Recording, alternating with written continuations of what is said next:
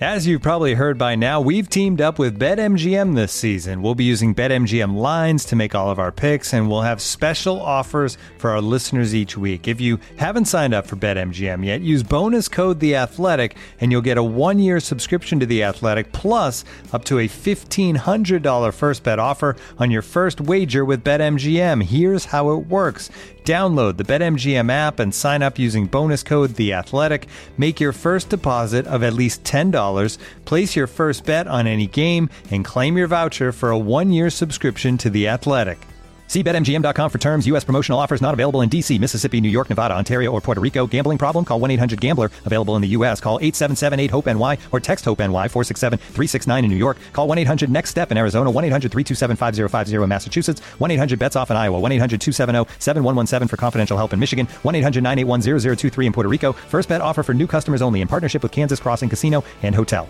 Don't forget, if you haven't signed up for BetMGM yet, use bonus code The Athletic, and you'll get a one-year subscription to The Athletic, plus up to a fifteen hundred dollar first bet offer on your first wager.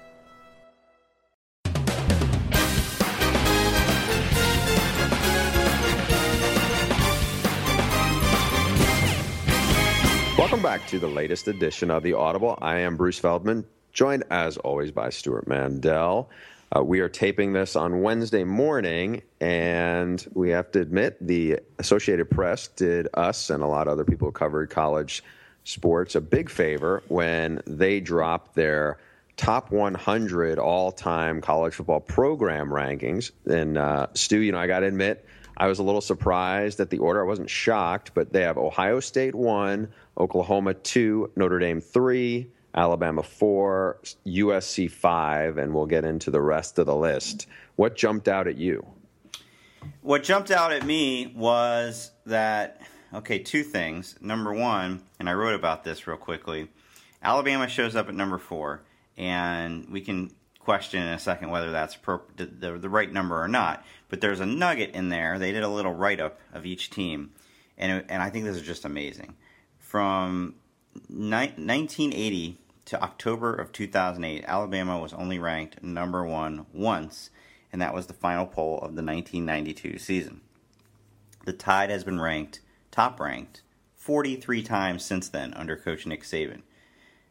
So they have been number one 74 times in the history of AP poll, and 43 of them have been under Nick Saban. And he's only been there, by the way, um, or starting in 08. So, you know, he's done this in the course of eight seasons.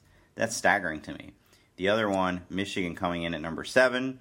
Michigan's a program whose fans like to uh, brag about them being the winningest program of all time, and therefore one might think they're right at the top of this list or right near the top of this list.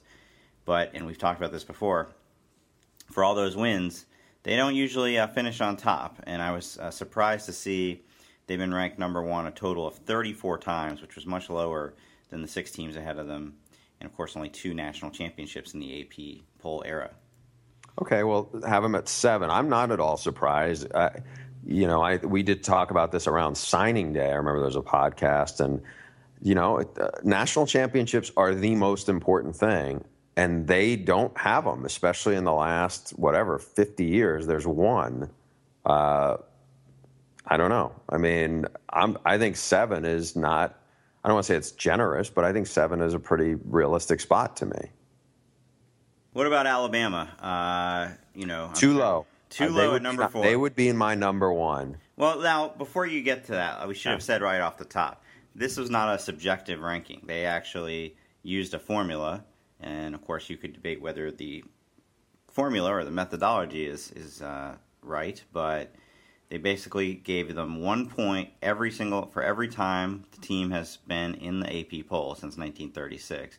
So that rewards you know teams that have been consistently good. That also rewards the preseason polls a lot because, as we know, for generations, teams usually don't slide down in the polls very often. You know, it's like you're it's a preseason weighting dramatically. So I, I don't agree with the methodology of this. Now I'm not going to say I'm outraged because I don't care that much. I don't care much at all. I think it's fun to talk about, but I think it's it's the last poll that matters. It's not, you know, where were you ranked in in October or September. Who cares? So you would rather they to celebrate the 80th anniversary of the poll only use the last one for each of the 80 seasons? I think that's where it should have been. It should have been most of the weight because does it matter? Like, I mean, Auburn, you know, do, are we rewarding them for, for a lot of people thinking they were supposed to be good in 2015 and stink, improving to stink? That's a good point. I, I can't disagree with that. On the other hand, the you know over the course of 80 polls, 80 seasons, they've probably conducted I don't know 1,200, 1,300 polls. So if you're gonna, you know, the one preseason poll each year isn't going to carry that much weight.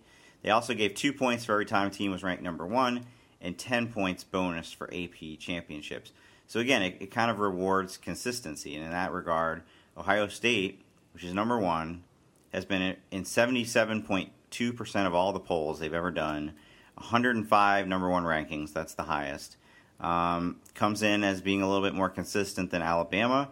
How many national titles are they credited with compared to compared to, uh, to Ohio State is credited with five, which is half AP national championships, which is half half that many of Alabama. Yes. Well, you're to me, you're starting to sound like uh, obviously national championships are the most important thing. I get that, but of course, we also must acknowledge that for much of the poll era, I mean, 80 years and only the past uh, 16 have had an actual national championship game. So, you know, there's a reason they called it mythical national championship. So I would have to go back and look, but I'm sure some of those Alabama years are disputed. Maybe one of the Ohio State years is disputed. Uh, if you're going to do it solely on that, this list is going to look a lot different. It reminds me of people who debate NFL quarterbacks and throw out the stats and the record, and it's all about whether or not they actually won a Super Bowl, which, as you know, can be a bit arbitrary. Yeah, I mean, again, all, all this is subjective, you know, to some some degree. I mean, somebody could say, well, should you have factored in whether teams are on probation, or you know, what kind of rule breaking component did they have?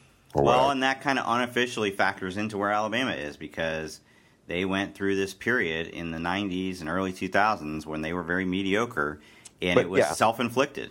Yes, and I think that's I'm glad you pointed that out because I do think that is a reason why there was some of that drought.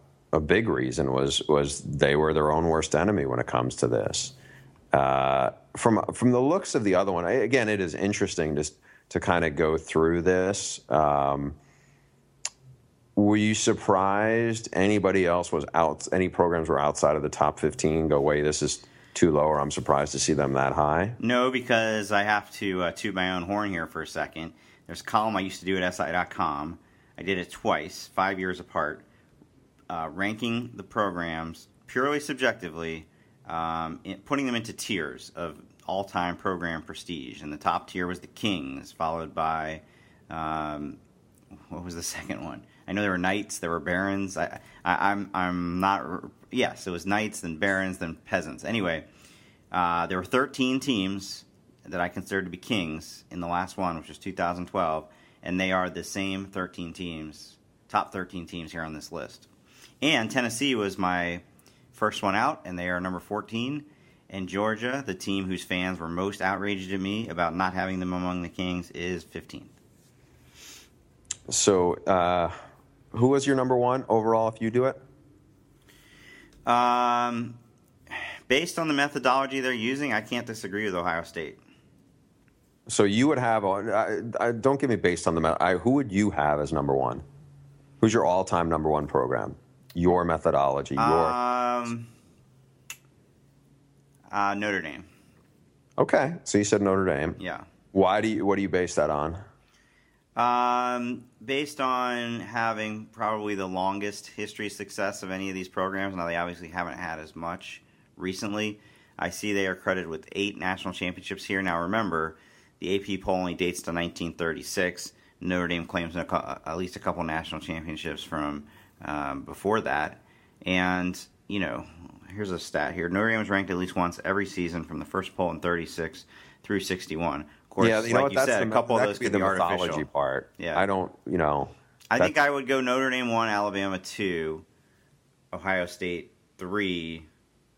I haven't really considered Oklahoma, but they are number two on this list. They've been number 1 one hundred times. They have seven national championships. So they would have to be in the mix as well. I would have had uh, Alabama one, Notre Dame two. I would have Oklahoma three, USC four, Ohio State five. Let's talk about USC for a second. Uh, I was a little surprised to see that, for example, uh, USC. Would you have guessed? Um, if I had told you beforehand, which team do you think has been ranked number one more in the history of the AP poll, Alabama or USC? You know, I probably would have guessed Alabama. Me too, for sure. But no, uh, USC 90 and a half number one rankings. I guess there was a tie one week. Alabama 74. Uh, USC five national championships. They were top ranked. Uh, now here's another. Wow, this might be even more impressive than Saban's stat. Do you know that USC was the number one team 42 times from December of 2003 to September of 2008 under Pete Carroll? That does. I mean, I live out here. That doesn't surprise me at all. I mean, to me, USC. You know, you can say whatever you want about the Reggie Bush scandal, but USC was on a different level for most of that than than the rest of college football and certainly the rest of the Pac-10. They were, but let's think about that for a second. I mean, we're talking late 2003, so it's really just four, five, six, seven. It's about five seasons, and they ranked number one 42 times. Well, there's about 15 polls a season. That so, was the glory run of Pete Carroll, though. So I mean, that's forty-two out of seven, about about forty-two out of about seventy-five weeks in that period. They were the number one team in America. I'm going to give you the watershed moment of that of that uh, run, and I think you were at the game as well when they played Oklahoma. A lot of people thought that was a really talented Oklahoma team. USC guys, I know that staff, that old staff, they were very confident it wasn't going to be that close, and they absolutely destroyed Oklahoma that night. And um, I think that stayed in a lot of people's minds where you saw that. There was a night where they where Arkansas, who had very, some very talented players on Houston Nutt's team, came out to the Coliseum. USC could have beaten them by 100 points that night. Like there were moments of that. They would go to, you know, to, to Auburn. I think it might have been Leinart's first game as a starter, and they just destroyed Auburn. And there were a lot of moments like that during that time. You know, you know their arch rival Notre Dame you know, they embarrassed Charlie Weis. They embarrassed, uh, you know, consistently. Yeah, there was the Bush push game, but you know, there were games where Notre Dame didn't even look like they could get a first down against them. I remember being at the Ohio. They played at Ohio State in at the Coliseum in early uh, 2008, which yeah. looks like is, is um, toward the end of this era. They're talking about. Ohio State had played in the last two national championship games. Uh, Terrell Pryor, that was his first start, I believe, or he came in early in the game. They were just completely, they just completely overpowered them. Uh, the Rose Bowl that year, they played a Penn State team outclassed. Won 11 yeah. games, I want to say. Daryll Clark was the quarterback. Not even, I mean, when they would go out, that was what was really so impressive is how good they were in these intersectional games. I mean, really, other than Vince Young's Herculean performance. Mm-hmm. When they would go play these teams from other conferences, they would embarrass them. Now they would also trip up once or twice to an Oregon State, or you know, most famously, uh, uh, Jim or Harbaugh's Fresno first, State would give them their hands. Yeah, full. or Jim Harbaugh's first Stanford team, that tremendous upset in 07. I mean, that's college, right? Like they're going kids are going to play up to the play play up and play down to the competition. Um, anyway, but obviously USC has a long storied history from before Pete Carroll, and uh, that's reflected in that number five all time ranking. I want to talk about Nebraska for a second because Nebraska is number six. And, uh, you know, obviously the Tom Osborne era. Uh, how, how about this stat? They were in every single poll, 100% of them in the 90s. that's, that's definitely impressive. But I bring that up because would you if you were ranking the, the, top programs in the country today in 2016, Nebraska would be nowhere near number six. And I don't realistically see a day, unless there's some drastic change in the hierarchy of the sport, where they'll be number six again.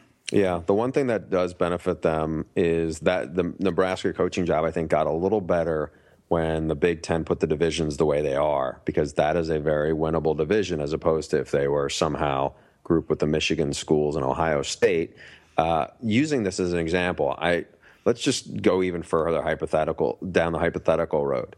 If we were to do these rankings 20 years from now, which of the schools in the top 20 besides Nebraska let's say the top 15 which of the schools in the top 15 do you think have the have the uh, toughest chance to remain in the top 15?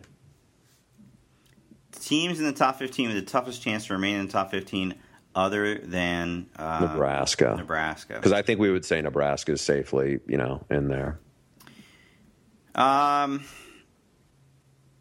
well, two possibilities stand out: Penn State and Miami.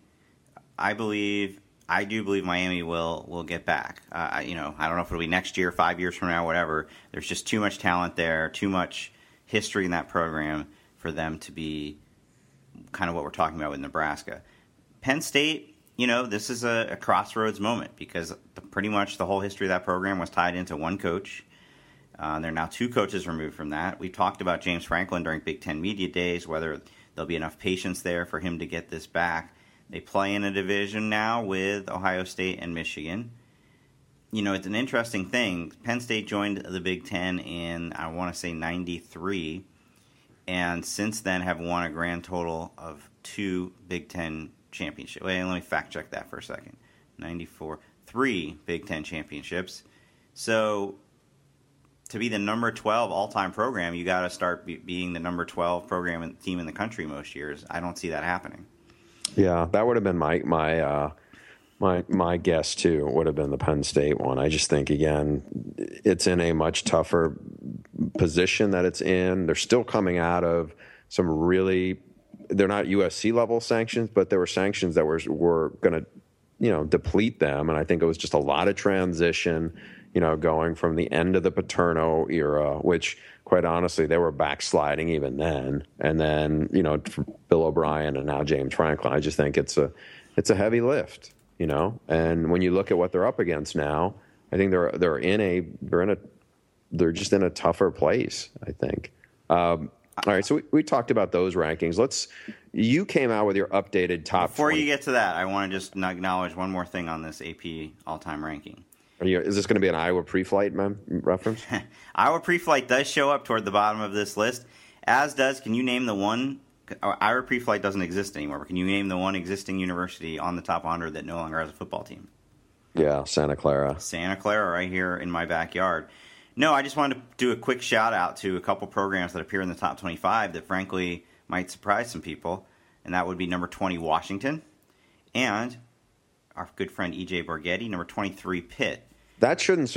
I mean, Pitt shouldn't surprise anybody. If you look at some of the greatest, you know, legends of, and I'm not saying this for Wannstedt's benefit, honestly, but you know, Pitt's history is pretty is pretty impressive. Especially, you look. Eh, granted, they haven't been in the polls much, but of late. But you know, in terms of cranking out NFL Hall of Famers, I think they're like in the top five of that of Pro Football Hall of Famers. There's been some really iconic figures who've who've come from Pitt, and they've had a lot of success on the field. Pitt may be the perfect example of a. You know, we've talked about this in the past. Like your perception of college football history is shaped in great deal about when you were born, and you know, when did I first start being aware of college football? Late '80s, early '90s. That's almost exactly when Pitt stopped being a national presence. They were, you know, their peak was obviously the 70s and early 80s, the Tony Dorsetts, uh, Dan Marino yeah. teams. So in my lifetime, I only kind of know them as. Well, it was even before Dan Marino. The quarterback there was Matt Cavanaugh. And if you, you know, like people who are at least my age or older, uh, I remember how what a dominant player Hugh Green was. Oh, sure. Like Hugh Green, you know, was a good NFL player. I don't even, you know, trying to compare an, a, a, college player of this year to what he was like. I mean, they had a loaded front seven. The whole defense was really good, but just.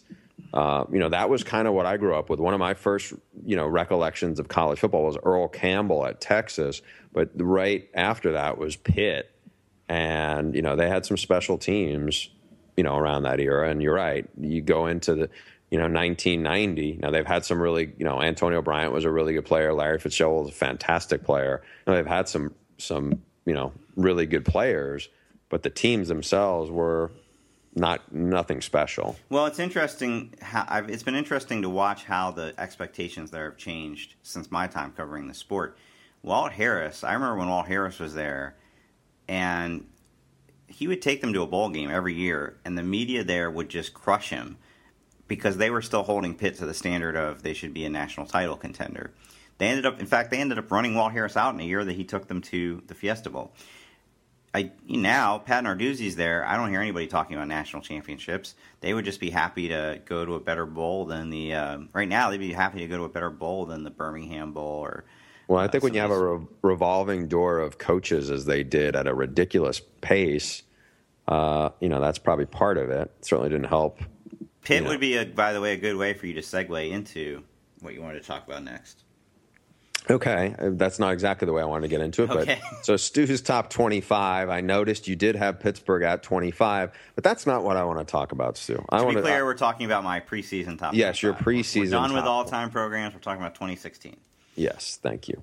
Uh, okay, so Stu, Stu's Stu's made big, big changes from the original top twenty-five he did like seven months ago. Well, I started from scratch. I said, Yeah, I you know, know, I know, close to the but season. We're it looks like you started days. from my list, is what it looks like. Because Oh, I, know I, I felt like I thought I was list. all in on, on on putting Louisville out there. I had them at number twelve. Felt like I was ahead of the curve. And then I'm on the I'm, I'm on an elliptical yesterday when you send me what's going you know, what you're going to post, and I'm like, you know, what the fuck, man? He's now he's, he's going all in on Louisville. You have him ten, um, and so uh, let's start there.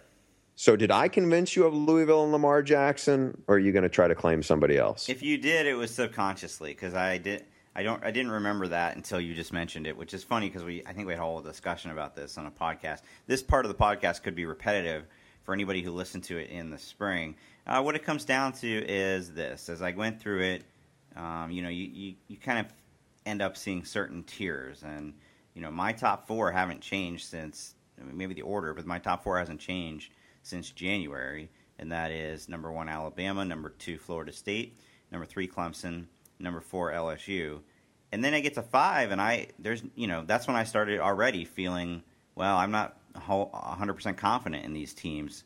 So there's a drop off after the top four. I ended up putting Oklahoma five, TCU six, Ohio State seven, Michigan eight, Tennessee nine.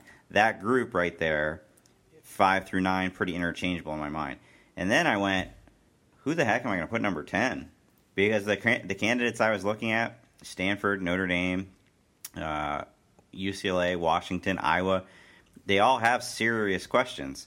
So I said, why not take a flyer on a team that I think has the potential? Maybe maybe it doesn't look obvious right now, but I certainly think has potential to be a top ten team and to crash the party in the ACC with uh, Florida State and Clemson. Okay, and then there's a couple other teams that I thought were interesting moves. Uh, the biggest difference I think you and I have is of the University of Houston. Now, what's interesting is I have Houston ranked number five. I will update my rankings later this month. number five in the conference in, in, Number the, f- in, the, in the AAC, country. Stu, come on, Stu. No, You have- I wouldn't think- have him in the AAC. You I have think number Houston five. is the number is the fifth best team in college football? You don't. You sound pretty outraged for a guy who had them at number ten in your original rankings. So, what did Tom Herman do this offseason that pissed you off so much that you moved the Cougars all the way down, almost out of your top twenty-five? Well, I just uh, I guess I got in that one you're talking about. I guess I got caught up in Peach Bowl mania, and time has gone by, and now I um, am being more realistic about Houston. Um, they had a great season last year. There's no question about that. Let's peel back that season a little bit. I mean, everybody remembers the win over Florida State. and I'm not going to take anything away from that. But you I are taking it away. I can hear it coming now. You're ready to. You're ready to just take it away already. Well, I've always thought it's unwise to judge to, to put so much stock in a bowl game. I mean, bowl games aren't the season; they're these weird events that take place on an island, and there's Okay. often coaching change. I've talked about this a million times, and somebody gets you know grossly overrated. I, the best example I can think of: the year West Virginia hung 70 on Clemson in the uh, Orange Bowl. Everybody was so high on them going into next season on Geno Smith and whatnot, and they started hot and then they just imploded. And I don't think it's wise to put that much stock in a bowl game. Now, if they lost to Florida State, maybe they wouldn't even be in my top 25. But end of day, they went 13 and 1 last season. Greg Ward, great player. Now, let's peel back that 13 and 1 a little bit, shall we? Had a nice win at Louisville early in the season. Louisville was really struggling at that time. Don't think they were. I don't think that would be the same result if they met uh, later in the season. Um, you know, the Memphis. Well, fortunately, we're going to see that game because Louisville has to go to Houston on a Thursday night in mid-November. Memphis game. Uh, that was actually I saw a little bit of a replay of that recently. That was a crazy game where they came back from a huge uh, deficit. They lost to a pretty mediocre UConn team. By the way, Greg Ward got was injured in that game, so he wasn't the he didn't wasn't the, the quarterback for the whole game either.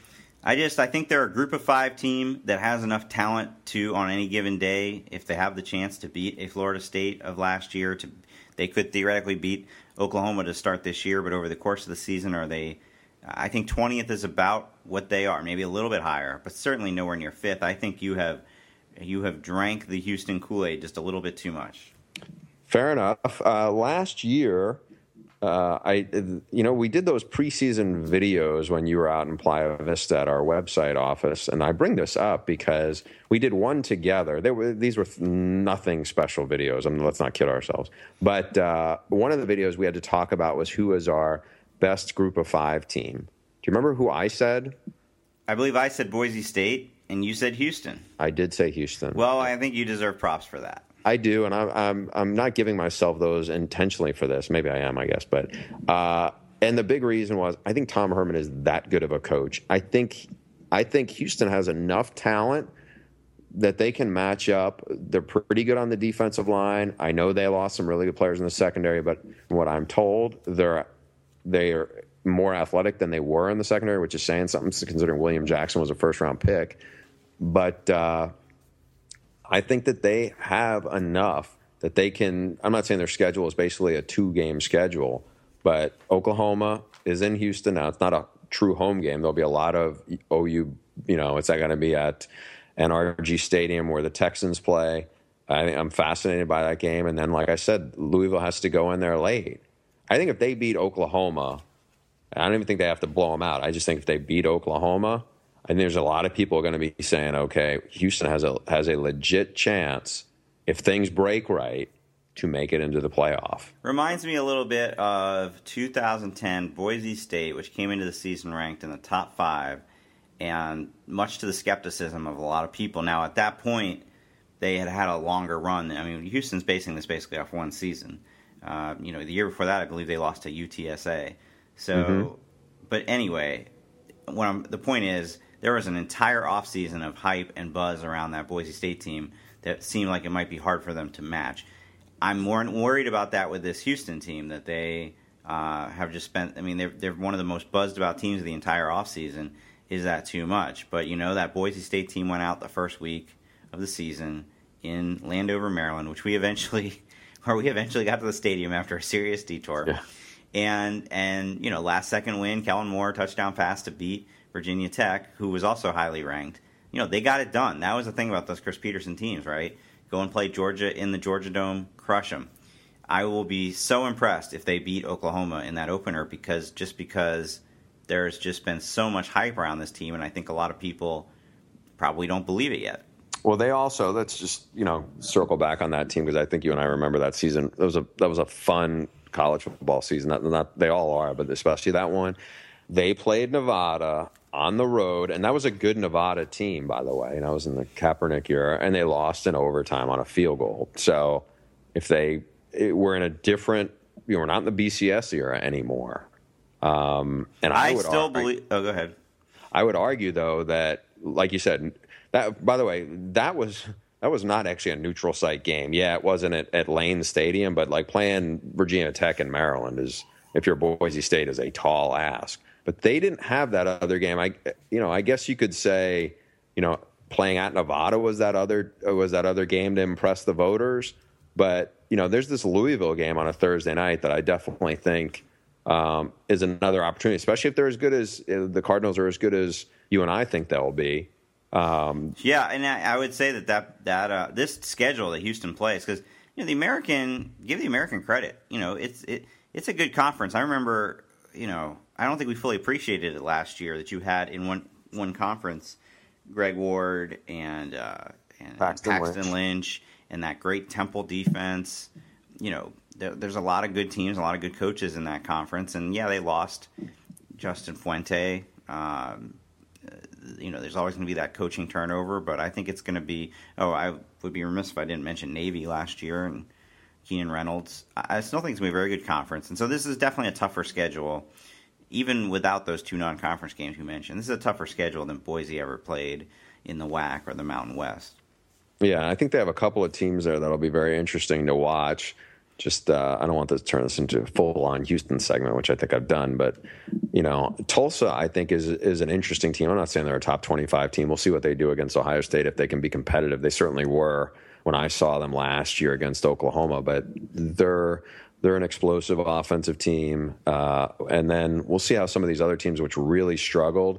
I think SMU will be much better. I think UCF will be much better. Both teams uh, have really up you know, upgraded their offenses in the last couple of years or will uh, from where they were. So I think that'll help the American Conference out. Now, is it going to turn into like Power Five caliber? No, not not at this point. But again, I think this is going to be a, a team to keep an eye on. Like I said, especially if they beat uh, Oklahoma. Now, your other ranking that that I want to talk to you about a little bit is your original rankings. You had Baylor number nine. Uh, now you don't have them at all. My original rankings, which mine were done in uh, middle of May, I had Baylor 17. Now, what happened since then, like about a week later, probably two weeks later, uh, two weeks later, Art Briles was canned as the head coach, and there's been quite a, you know, obviously a lot of, a lot of stuff going on in Waco. Looking back, why did you have them as low as 17 pre Art Briles firing? Because you know they've been a top 10 team pretty much every year the last five years. And the reason why is because they lost so much on both lines. You know, when you look at it, um, yeah, I think Seth Russell is good now. Jarrett Stidham was still there; he's not there anymore. Seth Seth Russell, you know, played terrific last year before his neck injury. But uh, if you look, I, I, and I the only reason why I'm like very versed on this part of it is because I do these positional rankings. But I was by default had Baylor you know, up there. And when I started looking, Baylor has KD Cannon and a lot of athletes who are unproven at that spot. Now they'll be really good at running back, but when you consider, you know, largely rebuilt offensive line, largely b- rebuilt defensive line, uh, the schedule sets up about as favorably as it could in the first six games for a chance for Jim Grobe to get some momentum there. But I look at them now as really an eight and four kind of team, whereas maybe you know with with with Briles there and some of the other players they would have still had if you know if things didn't go in the direction they have. I think it was probably a nine or ten win team. That's why I had them around there, just because of all the pieces around. But I, I, know you said the other day you told me you thought they were probably a six and six team now, correct? I think I said that on the podcast. Yeah, I mean, I just think interim coach, all the chaos there, lame duck assistant coaches sets up for kind of a disastrous season. So yes, they're out of my top 25 entirely. Uh, as are a couple other teams that I would have at an earlier time assumed would be in there. You can tell me if I'm crazy, and this was not intentional. Just you know, you have to. You get to the end, you, you've run out of spots. You think, well, should I replace one of the ones that I do have in there? And I decided not to. Okay, they are, and they're the ones I'm getting the most crap about on Twitter already. Uh, USC, Oregon, Georgia. Am I crazy? USC, Oregon, Georgia. No, um, I barely had USC in mind. They have the hardest schedule in, in, the country this year, from top to bottom. Georgia, I have them. I want to say like in the in the high teens, like around 19. Um, and Oregon, I think I had a 21. So I don't think that's unrealistic. I mean, when I looked at your rankings, I saw you had. we both have Washington up pretty high. You had Washington State higher than me. You had them 16. I mean, if you say that with also the thought that Stanford's going to be a top 15 team, which you have them, you know, it's going to come at the expense of somebody. You know, I guess you're looking at Oregon as a seven and five team, right? Well, first of all, the Pac-12 teams, I didn't have any in the top 10, but they're all bunched very closely together after that with Stanford at 11, Washington at 13, UCLA at 14, Washington State 16, and Utah 17. Probably not going to play it out that way uh, in the real. I mean, it'd be hard for those teams to all stay that closely bunched together. Uh, you know, Oregon. Yeah, I mean, based on that, I think they finished fourth in the North. I think it, that team last year, Vernon Adams saved that team. Without Vernon Adams, that would have been a probably a seven and five type team. Mm-hmm. And all indications are Dakota Prukop, yeah, he's not bad, but he's not Vernon Adams. He's not going to have that kind of impact. There's nobody behind him at quarterback. The defense was awful last year. Can they get better under Brady Hoke? Yeah, probably, but not that great. And so I think we're looking at the most, you know, after all those years of that offense just being unstoppable and Oregon winning 11, 12 games a year, I think this is the most mortal Oregon team since probably before Chip Kelly became the head coach. Well, what's what's kind of interesting is this is the best group of receivers Oregon's had since they've been good. And I'm talking like in the last, you know, since probably 2000. This is the best collection of receivers they had. You could also say this may be the best group of running backs from one to four that they've had. So skill wise, and they have a really good tight end in Pharaoh Brown, and you know two guys behind him who would probably started a bunch of other Pac-12 schools. So you know it's I think you know fair. Look, the question is if Dakota Prukop can stay healthy, which is something Vernon Adams wasn't able to do last year. If he can stay healthy, and that's a big if because he runs it and he's you know not a huge guy, he's two, 6'2", 200. If he can stay healthy and if he can be accurate, I think they're a I think they're a they will be a top twenty, maybe even top fifteen team because it's not like this defense has been very good often regardless. I mean, they've, you know, Nick Aliotti had a, had some competitive defenses, but it's not like we're talking about they had a uh, you know, one of these Don Brown, you know, Pat Narduzzi kind of defenses going. So they just have to be, they just have to, I think, keep people under 35 sometimes, and they're going to win. They're going to win games. Yeah, of the three that I mentioned leaving out, I, I will fully admit that's the one I have the chance to be most wrong about. Partly because I might be underselling Oregon, partly because I might be overrating Washington and Washington State, and maybe even Stanford if the uh, one of the quarterbacks doesn't emerge as a viable guy. Uh, USC, it's the schedule. You know, I mean, coaching change, yes. Um, doesn't sound like Max Browne is running away with the job like people thought he would. Obviously, they've got a lot of star power. Juju Smith Schuster and Adoree Jackson, a great offensive line. But I mean, even if they come together, it's going to be really tough to have a top 25 type record against that schedule. Georgia, I just think it could be a bit of a rough year for Kirby Smarts in his first year. Uh, they should be really good on defense, but I think I think the offense is basically riding on Nick Chubb's knee, and all indications are he'll be back for the opener. Sony Michel probably won't, so there's no running back depth. They're going to probably rely on a true freshman quarterback. Um, I don't know. It just doesn't feel right. I don't like that recipe. Obviously, we like Tennessee in the East. I, I think Florida will be better than some people expect. Uh, we talked about Vanderbilt as possible surprise in that division. So, um, yeah, I mean they weren't they weren't out by a lot, but it was you know in the end I had had them in the top 25s before I left them out, and frankly, had part to put in some teams that I think could surprise, like a Pitt, who I have at number 25, like a Texas A&M, who I have at number 22. With to me, with Georgia, the thing that's hard to look at and, and see is you know, they open with North Carolina, who's a pretty good team, and it's in the in the dome. I, I mean, that it wouldn't shock me if, if North Carolina won, but we'll see. But after that, they have Tennessee at home. They do have to go to Ole Miss, who has who definitely has talent, and they have you know the Florida game. They play Auburn at home. Georgia Tech they play at home. It's hard for me to see them doing anything worse than eight and four against that schedule. No, I think that's uh, I think that's totally reasonable. Uh, I mean, if you're an eight and four SEC team, you're going to be in the top twenty-five. Yeah, that's that's my rationale on it. Um, while we're talking about Georgia, uh, let's get away from your rankings for for a bit, or for good.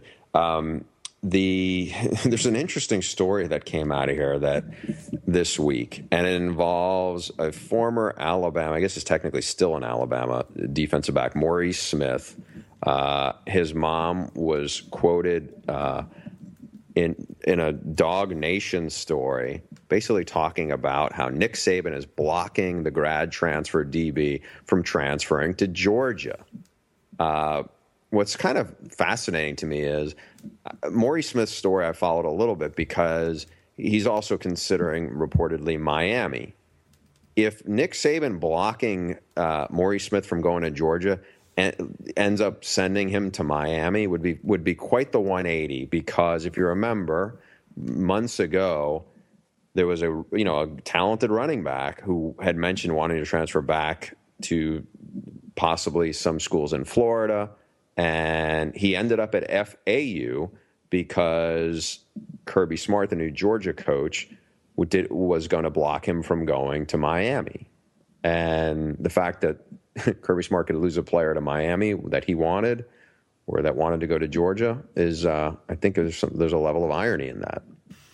No question. You know, we could get into the nuts and bolts of letting a guy, you know, a guy possibly going to another school in the SEC. Could they meet in the SEC championship? Um, you know, clearly Saban feels like he needs Maurice Smith. I think if he were the fourth string tight end, he'd let him go in a heartbeat. He certainly has no hesitation, you know, letting those kind of guys transfer out uh, normally. But I don't think it matters. You could, you, I don't care what the circumstances are. No school should be able to block a, a graduate, a college graduate, from deciding where he wants to play next and go to grad school next. We've talked about this rule many times. I know that some people think it's not in the spirit of the of the rule. If the guy's not really going there for grad school, he's going there to play football. But you know, get over it, Nick. I know you know you've got a, you've got all those four and five star kids. You think you won't you'll be this this is going to crush your program to not have this kid. I just don't understand why any coaches, and we saw this with Baylor when they didn't release the guys from the LOIs originally. Uh, we've seen it time and again. Coaches trying to block transfers. Why you want to try so hard to keep a guy who doesn't want to be there. Yeah, I, I, honestly think, and a lot there's a lot of confusion about the graduate transfer rule. I think this is something that the NCAA should just take it out of the coach's hands and say, look, if you graduated, you can transfer without penalty anywhere. You know, we saw this last year in your own backyard, where Brennan Scarlett, who had played most of his career at Cal, ended up at Stanford and ended up starting for Stanford and playing a big role on their defense. Imagine that, you, you know, letting a guy transfer without restrictions to an arch rival, much less a fellow SEC school.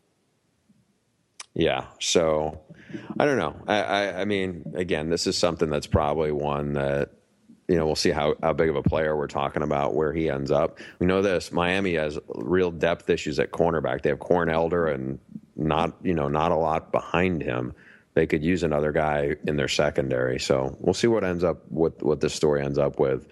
Um, I think we should get to the mailbag. I think we should.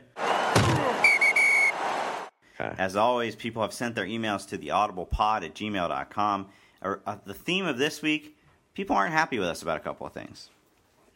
Okay. Uh, all right. Uh, let's let's start with this one. Uh, this isn't this isn't much angst though. It's from Corey in Alabama. The release of the AP's all-time programs list brought about much debate, as we've already done. You can argue with the results, even if the logic is inherently flawed. So even as dominant as Alabama has recently has been recently, they remain only fourth. You brought up Alabama's dominance under Saban and just how amazing it really has been. Where would this dynasty rank all time greats such as Oklahoma in the 50s, Miami, Florida State in the 80s, 90s, and what would it need to accomplish at the top? You first do. I think it's already very close to being at the top. You know, we, we as we mentioned, it's really uh, remarkable that it's actually you know played out over eight seasons. You know, to have four national championships in there. I mean, certainly if you were looking at, I can't imagine you could find a better eight year run in the history of college football. But some of the dynasties he's talking about did it for 10, 15 years. So I don't have a magic number like oh if they can get it to to this many years then it's the number one dynasty but you know it's already close. I feel like with a couple more years of being in that perennial national title conversation, maybe adding one more at some point, uh, we, the, the debate would be over. It would be the best dynasty we've seen in college football, especially given that the uh, competitive climate, especially in the SEC, is much tougher today than it certainly was in Bear Bryant's time um, than than the Big Eight was in Bud Wilkinson's time, and so on. Yeah, I would agree. I think what Nick Saban has done in this run is the most impressive stretch that has ever happened in college football because it is so much harder to sustain success. I mean, if you look at it, there are scholarship limitations. You know, people can go, okay, well, they oversign and this and that. It, you know, back in other eras, you could sign guys just to, or have guys just to keep them from going to other places. Uh, there were there were certain areas that the sport wasn't fully integrated. There was uh, national championships awarded before the season was technically over, when bowl games didn't count. I think also with the sense of entitlement and social media and all these other things that are surrounded by players. Players will go somewhere just to play, go rather go play rather than sit somewhere. So I think it makes it harder to to keep guys and to deal with all the stuff that comes with it. And uh, Corey in his email had mentioned, you know, Miami, Florida State in the 80s and 90s. Um, you know, uh, Miami won more national titles. Florida State had a great run, but there was, you know, you could say it was 55 45 or whatever, but there is no other to Alabama here. It's Alabama. That's, you know, like as great as, as Miami's run was, if Florida State had better kickers, we'd probably be talking about Bobby Bowden, not, hmm. You know, and his run even more. So with Alabama, it hasn't been that way. I and mean, let's, they're in the uh, midst uh, of an amazing run. And let's also throw in the fact that they're playing. They have to win more games than teams did in the past. First with the SEC championship game, uh, though they didn't need that that one year, but otherwise they have. And you know, to win last year's national championship, they had to play 15 games. Some of the teams, certainly the the pre, you know, not the Miami Florida State teams, but some of the ones before that, probably played 10 regular season games in a bowl, and that was it. So um, I think it's pretty much there. I'm curious because this is about where some of the other kind of recent dynasties we've seen tailed off. You know, we talked about how Pete Carroll and USC couldn't have been more dominant. That was a two, three, four, five, six, seven, eight, a seven year run, and then they had their down season, and then he left. You know, Ohio State under Tressel, great run, and you know he gets fired, and that's the end of that. Um, you know, really in my time covering the sport, seven eight years is about as long as it goes. So if he again if he sustain keeps sustaining this level for even a couple more seasons, the debate is forever over. By the way, um, the Big Eight wasn't the Big Eight when in the fifties. What was it? It was the Big Seven. Hmm. I did not know that. Who had it didn't become yet? the Big Eight until 1959, I believe. So, so now I have to guess which of the eight wasn't there yet. You don't have to, but you, you could if it makes you. I actually, um, is it Oklahoma State? It's possible. Let me take a look. Oh, I didn't realize you didn't already have it pulled up. No, that's why I said you can guess. I may not know.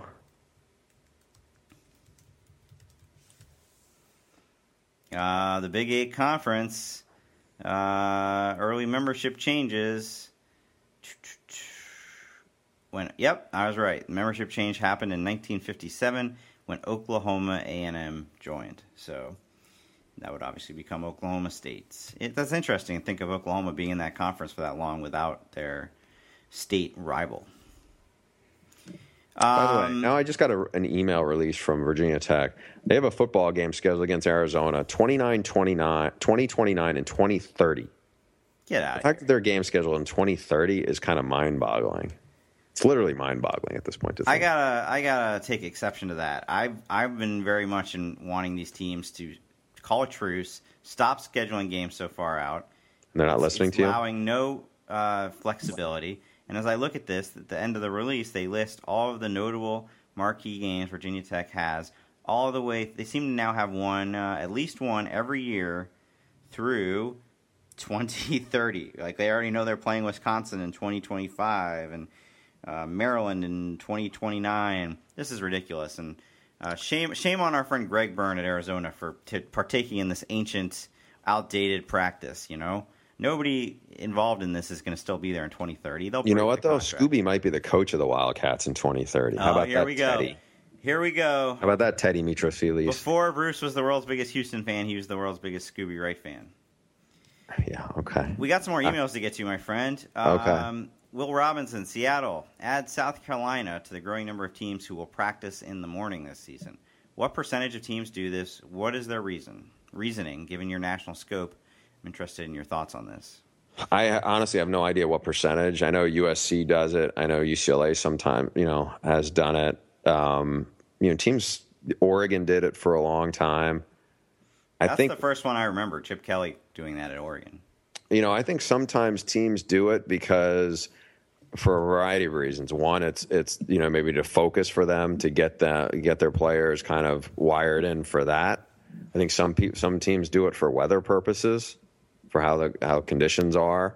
Uh, the part that you know, I, I the, the counter to this, and I know hearing Leach's argument. Now we know Mike Leach is the furthest thing in the coaching world from a morning person, but if you're playing a game at you know seven o'clock local time, and you're having your players regularly practice at seven a.m. You know, you would think their body clocks might not be wired for that, and to get them to make that adjustment, you know, a couple of days before, I think would be a challenge. But I think some of this also has to do with with class schedules and different things like that. Yeah, the explanation I've always heard from coaches who do it is, you know, because we're talking pretty early, right? Like the practices start at are like seven to nine, or maybe nine to eleven. Um, is to just have them get all their football obligations, training, meetings, t- getting taped up, practice, get it all out of the way first thing in the day, so that they have the rest of the day free to focus on school.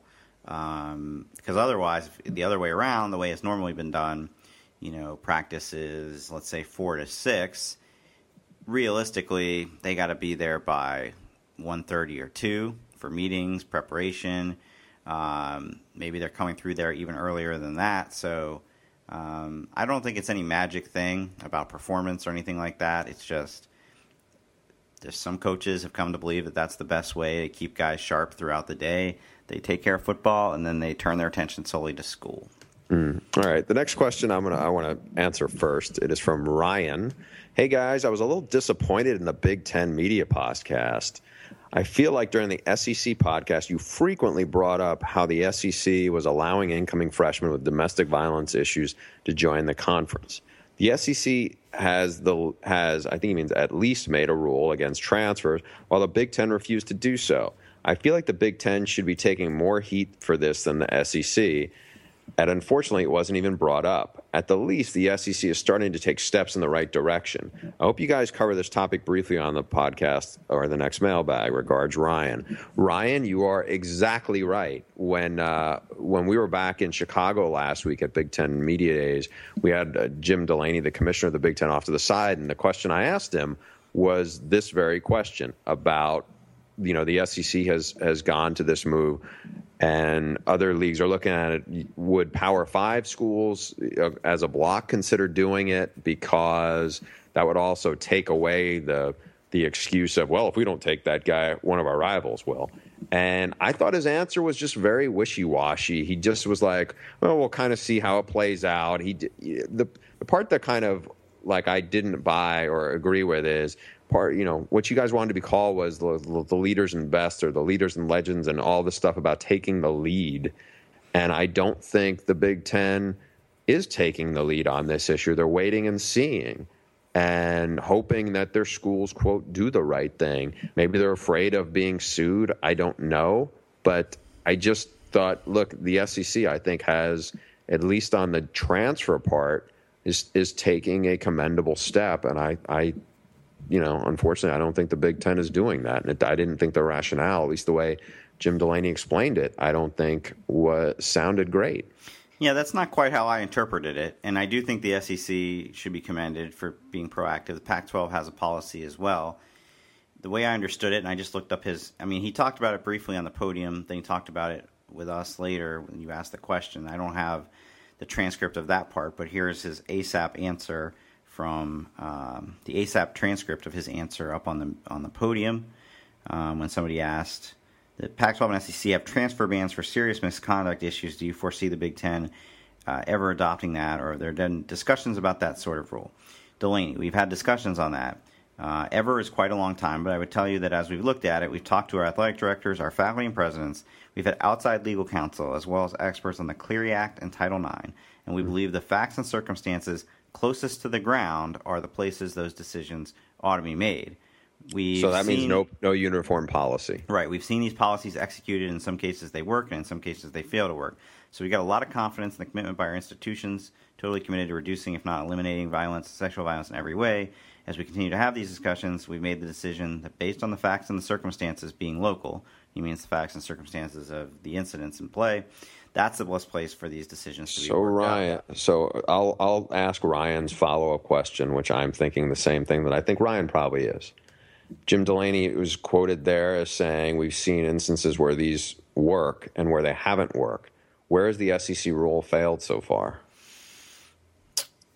I think you would have to say Jeffrey Simmons, right? The fact no, no, no, no. I'm not. No, that's not what I'm saying. I would say that that's because they're allowing, you know, fresh. Oh, you're saying I'm that. Saying, you, where's well, the SEC tra- transfer rule with uh, egregious, you know, domestic violence, sexual violence histories failed? Yeah, I don't know. I don't know. I mean, it's only been in place for a year, and there probably haven't been that many instances of it. I do remember him mentioning in the session off to the side that you know if you implement a rule like this, it's not just for football; it's for all their athletes. Mm-hmm. He ha- the Big Ten has ten thousand athletes, I believe he said. Yeah. I mean, I think he's basically saying that it would be it would be unrealistic that they're going to sit in their office in Chicago and these you know, police reports and whatnot are going to come in from West Lafayette and State College and whatnot and, and somebody there is going to be able to uniformly declare, yeah, this falls under the policy. This guy can't transfer. So do you think there's do you think there's ten thousand of these cases, Stew? I mean, they're talking about a lot of other compliance stuff they already do. If you can't weigh in, I mean, Jeffrey Simmons. You, most people knew what the Jeffrey Simmons case was. If there was a Jeffrey Simmons in in college baseball, I think you know people within the Big Ten footprint would know about that. I'm um, end of day. I'm inclined to say that he's wrong on this, and that the you know he should have a uniform policy, even if that means that you know. I think the deterrent be... component of this, which the message you are sending, and this is one of the things that I, I found frustrating with uh, the kind of explanation that the Mississippi State AD gave was you know, you're whether you're saying it's unacceptable or not by ex- admitting the guy, you're basically saying it is acceptable. And I think that in the case of that, I think it's important message to send that no, this is not acceptable. And I think the message you're sending to would be to prof- prospective student athletes. Yeah. Doesn't mean they couldn't go to college someplace else, but if you're the Big Ten and you're trying to be held to a higher standard, then do it. Bruce coming strong against the Big Ten. Um, I would be interested to revisit this in a couple years and see if the SEC's policy has worked or not, and if the Big Ten has had. How would we know if it worked or not, Stew? Uh, the way you would know is if there's some high-profile cases like this, like uh, Jonathan Taylor's a bad example because that was pretty obvious, cut and dry. A couple instances of schools trying to pick up transfers who had been kicked out of the previous school, and it's a little gray on well are the what were the circumstances exactly? Uh, Let's use Jeffrey Simmons' case as an example of gray or not gray. Let's say they had it for freshmen and not transfers. You know, the way the court handled his case, it wasn't like he was it was deemed a felony. Uh, yeah, again, there you go. I mean, to me, the, the, the, just from the video, it's a pretty cut and dry decision. But okay, but, but they let's say, say, "Oh, now it got yeah. pleaded down to a misdemeanor." Let's pretend Jeffrey Simmons. Let's pretend Jeffrey Simmons started his career at, at at a junior college, and then, but this incident is out there. You know, like he was a five star kid who, uh, let's say, hypothetically, did not qualify for Mississippi State, went to junior college, then wanted to transfer into to an SEC school, would the SEC rule prohibit him from getting in because of what we've seen on the video? I, I have no idea. I think you're kind of. I think this gets into exactly what he's saying. It's, there's just so many scenarios and so many offshoots of this. You know, for, I get emails all the time from people who think the NCAA should have a uniform policy. And I say, Are you nuts? You know, every one of these cases is different. How are they going to weigh hundreds and hundreds of these cases? So but again, I'm op- I'm basically saying I'm open to, to both sides. Both sides have a compelling case. The SEC is putting that out there. Maybe it'll be a deterrent, as you said. The Big Ten is taking a you know hands off approach. Let's let the schools police it. If a couple schools come out and make embarrassing decisions and take kids they shouldn't be taking, then that's on the Big Ten, and they should have a uniform policy. I'm curious what our listeners feel about the the Jeffrey Simmons hypothetical if he was at a junior college and then was trying to transfer in, knowing we've seen that video, regardless of, of how the courts handled that case, what should the SEC do? We've got one here that's another critique of something we said. I don't think it's a question, but let's uh, let's give it to them. And then we've got a great question to end it. Dave Sharp, Chicago, as usual. Love the audible. I think you went a little PC extreme with the view that the very existence of women's clinics seems sexist and implies all women know nothing about football, but all men do. You would have to shut a lot of things down if you wanted to not slight anyone. The clinic I am familiar with seems to be thoroughly enjoyed by the participants, has repeat attendees each year, and raises money for good causes. Um, so, you know, he's saying maybe maybe we're being a little too we're generalizing a little bit too much to say because this happened at A and M um, with the sexist slides that they should just not do women's clinics anymore. It's a it's a relic. Um, I get what he's saying. I, I, get what he's saying too. I mean, I wonder if we would, you and I would have had this part of the discussion three years ago. I feel like we are in a very fast moving, what's acceptable, what's not acceptable. You know how we think about these things. You and I, you know, we do not uh, work in a vacuum. You know, we. I think you and I both monitor social media to see how people respond to things, not necessarily things that you or I write or talk about on TV or wherever, but just how other people have maybe had things that look like they become missteps and they blow into something bigger. Um, I don't know if that's sometimes I think people use the term, and I don't want to call out our colleague Clay Travis on this, but I think sometimes people lump everything that they don't like under this is too PC and not PC. I don't think it's nec- I don't think it's that cut and dry. Um, but I think this is a you know I think his point is is an interesting one to, to kick around. Okay, lastly, Scott Carey. This is a fun one. Hey, Stewart and Bruce. I'm getting ready for the start of the new season. What is the best college football movie of all time? Go Nevada Wolfpack. I think most college football movies are not that good. I think most I think most football movies actually stink to be honest. I started looking through this when you sent me this one. Uh, the three best movies I, I feel like I've ever seen football related. Um, only one kind of I would call a college football movie. Um, give me your give me your top three football movies. Let's not say college. If it's a college movie, great, but uh, give me your top three, and I'll give you mine. I was not prepared for that. Okay, so uh, I'll I give you my top. Yeah, go ahead. What is your favorite football movie, Stew? Rudy. I mean, it's not even close. Rudy is the best college football movie of all oh, time. You're a sap. I never get. I mean, I used to watch that with my. Uh, this is a long time ago. My friend Brian Crane. We were roommates in Atlanta, and for some reason, Rudy was always on. And when it got to the end, we would we every time same thing. No way, no way they're going to put him in. Not going to happen. Um, gets me every time. And then, but I would also say my uh, guilty pleasure uh, college football movie. Like so, that's a that's a serious college football movie. But there have been so many great parody movies over the years. Johnny Be Good with Anthony Michael Hall that the star recruit. That that movie fucking sucks. Unnecessary Stew. roughness. The program. Come on. Stew, have you ever seen North Dallas Forty? Yes. That's the best football movie I think that's ever been made. There are some classic football movies that I've never seen. I never saw the original Longest Yard. That's a great uh, movie. The whole Mean Machine thing. Semi tough. Did you ever see All the Right Moves? No. You should see All the Right Moves. I actually thought it's it's a high school. It's basically built uh, built around a uh, a football team in Pennsylvania, and Tom Cruise is the star. It has some overlap into you know being recruited in college football. What about Knute Rockne All American? I did not see it. I'm Me sorry. Neither. Me neither. That's from 1940. Uh, all right, your top three are North Dallas 40, uh, The Longest Yard, the original, and All the Right Moves. Okay. All the Right Moves might not have. I saw All the Right Moves when I was like in junior high. And I think sometimes you see a movie when you're that young that maybe you watch it years later and you're like, oh, what was I thinking? You know, there's, or whatever. But I thought it was a really good movie. Plus, it's a Chris Penn movie. I was always big fans of his work. So I actually uh, think the best football piece of entertainment anytime recently was the Friday Night Lights series. Not necessarily the movie with Billy Bob Thornton, but the TV show, which was on for about five years, and which I actually didn't watch in real time, but ended up binging on later.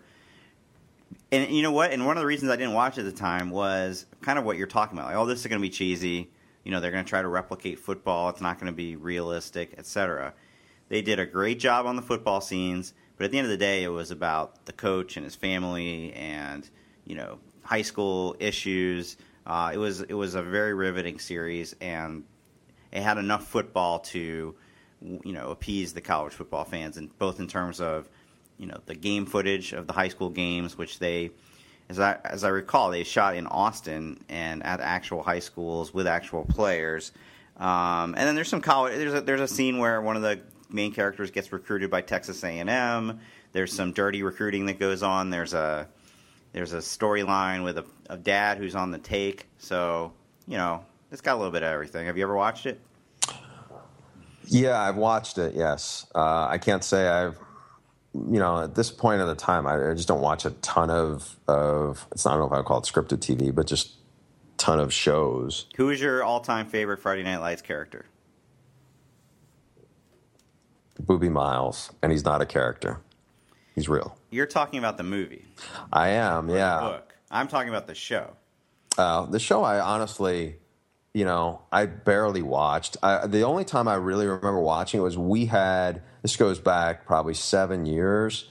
ESPN had a reporter conference where all of us were was an offsite for like a couple of days, and they had a couple of the actors, the stars of the show, uh, you know, there to speak with us for an afternoon, and I mean, I, I watched it right before then, and that was seven years ago. I honestly don't remember much about it. Yeah, I think you know if you ever have the opportunity, and I know with twins you uh, have all kinds of spare time, you should definitely binge on that series. To me, that series was a better piece of work than almost any of the movies we're talking about, with the possible exception of Rudy, which was Oh. you know the So absolute so perfect college football sap. movie. College, Um, well, most gonna- sports movies are pretty sappy. Let's be honest. Yeah, North Dallas 40, not sappy at all. I would say people should watch it if they haven't. Um, it's an interesting one from the 70s. Uh, speaking of college football series, I did get a chance to watch uh, the other day. There was kind of a pilot of Being Brett Bielema that is going to be on. I think it's going to be on the SEC network or ESPNU. I should know that, but uh, they're not asking me to plug it, so I'll get it wrong. But I, I will be interested to see that. I, you know, as I've written before and said, I think Brett Bielema is, is entertaining as hell, and I think these shows can provide a really good window into reality for people who want to see how college football, to some degree, operates. Are you going to watch the show? I would like to watch that show. There's no question Brett Bielema is is walking piece of entertainment. So yes, I would imagine I would watch that show. Uh, also, I you and I have talked about the Notre Dame series on Showtime a lot last season. We thought it was very well done. They are doing it again this year, but with Florida State, which is interesting to me because complete. I'm not sure you could find two programs that are different, more different. I mean, um, a lot of the Notre Dame series was about the school and church obligations. Um, they don't have church obligations, but they would, you know, certainly that the, the the church is a a part of Notre Dame. Florida State, I think most people think of as just a pure football factory. Uh, but it'll be interesting to see what the series reveals. It tends to be a little, you know, the schools willingly participating in it, so I don't think they're looking to get any gotcha moments. If anything, the it felt at times like a bit of a propaganda machine for Notre Dame. So this will be a good chance for Jimbo Fisher to showcase his program, which th- two years ago, three years ago, took a lot of criticism surrounding Jameis Winston. Yeah, I, I'm totally with you on that. So I will watch, and uh, you know they've got they've definitely got a lot of talent, and they are in the hunt of what we think will be a possible national championship. Right. right. So tune in. Uh, no advertisement this week, Stew. No advertisement, no chance for me to read uh, an ad read. Rob Stone will be crushed when he listens to this on that. He's in a cruise to somewhere, Alaska or something right now. But he is would- certainly going to be listening to this podcast. We went a little bit long. Uh, I hope you enjoyed it. And if you did, please subscribe to the Audible on iTunes, Stitcher, or your favorite podcast app, and send your emails to theaudiblepod at gmail.com. We'll see you next time.